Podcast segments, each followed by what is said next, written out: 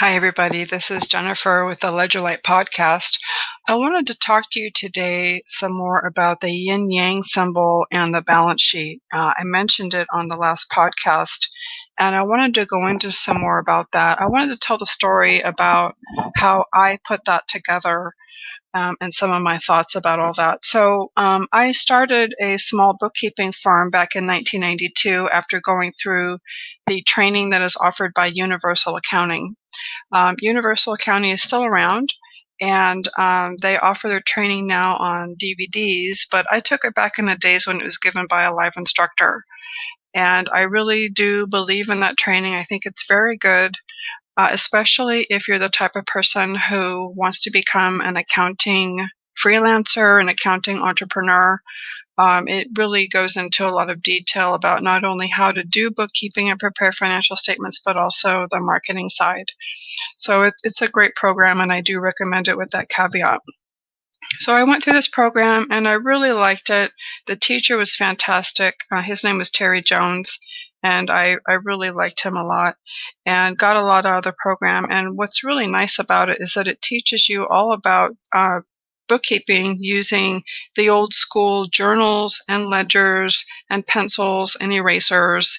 And that's how you're you're making the entries. They, they give you a bunch of mock companies with mock data and you go through and you have to make entries into these mock journals and then you're transferring the totals of those into the general ledger and then you total that up and then you prepare um, you know your statements from there. And um, i i really was able to quickly uh, internalize those concepts and all of that became very intuitive for me and it solidified for me very quickly and i really attribute that to this old school method um, i do have a concern that you know not very many people are learning bookkeeping with that method anymore and i'm i've uh, anecdotally, I've encountered quite a few people in my career who don't understand debits and credits, and yet who I, th- I think probably should, given where they're at in their career and their academic credentials.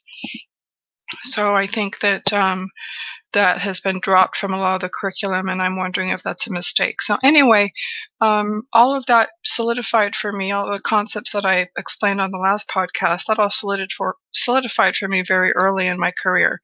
Um, I used to be, I was part of a small uh, religious group at that time, and we had come across the yin and yang symbol. And I don't really remember what year this is. I, I want to say it was sometime in the mid 1990s, mid to late 1990s. And I remember thinking to myself that um, that looked like the balance sheet to me. Um, just it looked like a graphical representation. And you know, we didn't spend a lot of time on it, um, but you know, and I didn't share this revelation with anybody at that time because I I just didn't quite know what to think about it, and I I was just feeling a little bit of self doubt about all that, but I did tuck it away in the back of my mind. Uh, fast forward a number of years, I was on the internet and I went to a website called Cafe Press. Now, some of you might know Cafe Press. That is a website where you can order different uh, products such as mugs and t shirts and hats pens, you know, things like that. And you can order them with different uh, logos or pictures or things like that on them. And I don't remember why I was there, but I was browsing around there and I came across a mug that had the yin and yang symbol on it, and somebody had put debit and credit uh, you know, a debit in the white part and credit in the black. And I thought, oh my gosh, somebody else has put this together the same way I did. I mean, I was just floored. Uh, but I, it felt very affirming because I thought, okay, well, I'm definitely onto something here, right? Uh, so that was awesome. Now, fast forward a little bit further, uh, when I decided to finish my bachelor's degree in accounting, you know, I'm taking all these accounting courses, and I didn't come across that even one time.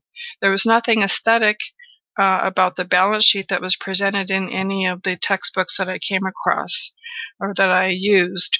Um, so uh, I'm not quite sure what to make of all that. I can tell you that there are there are accounting historians who have looked into the history of accounting, and I've read uh, some of that literature. Uh, as far as I'm aware, the historians have traced the history of bookkeeping back to Italy and Venice um, down to uh, I think about the 13th century. Uh, there was some recent research that came out about that, where I believe there was uh, a balance sheet that had been come across from the 13th century. Um, now, going up to the 14th century, there's a Catholic priest named Father Luca Pacioli, and he's the first person to actually write down the system he he code I guess you could say he uh, codified it right? He was the first one to actually explain it and write it down in in a book. And I've read a translation of his book and it's very good. It's definitely worth reading and it's not a difficult read. Um, so all that to say that I you know I have no historical evidence to trace uh, bookkeeping principles or basic accounting theory back to China. You know, as far as I'm aware, we don't have any direct evidence of that.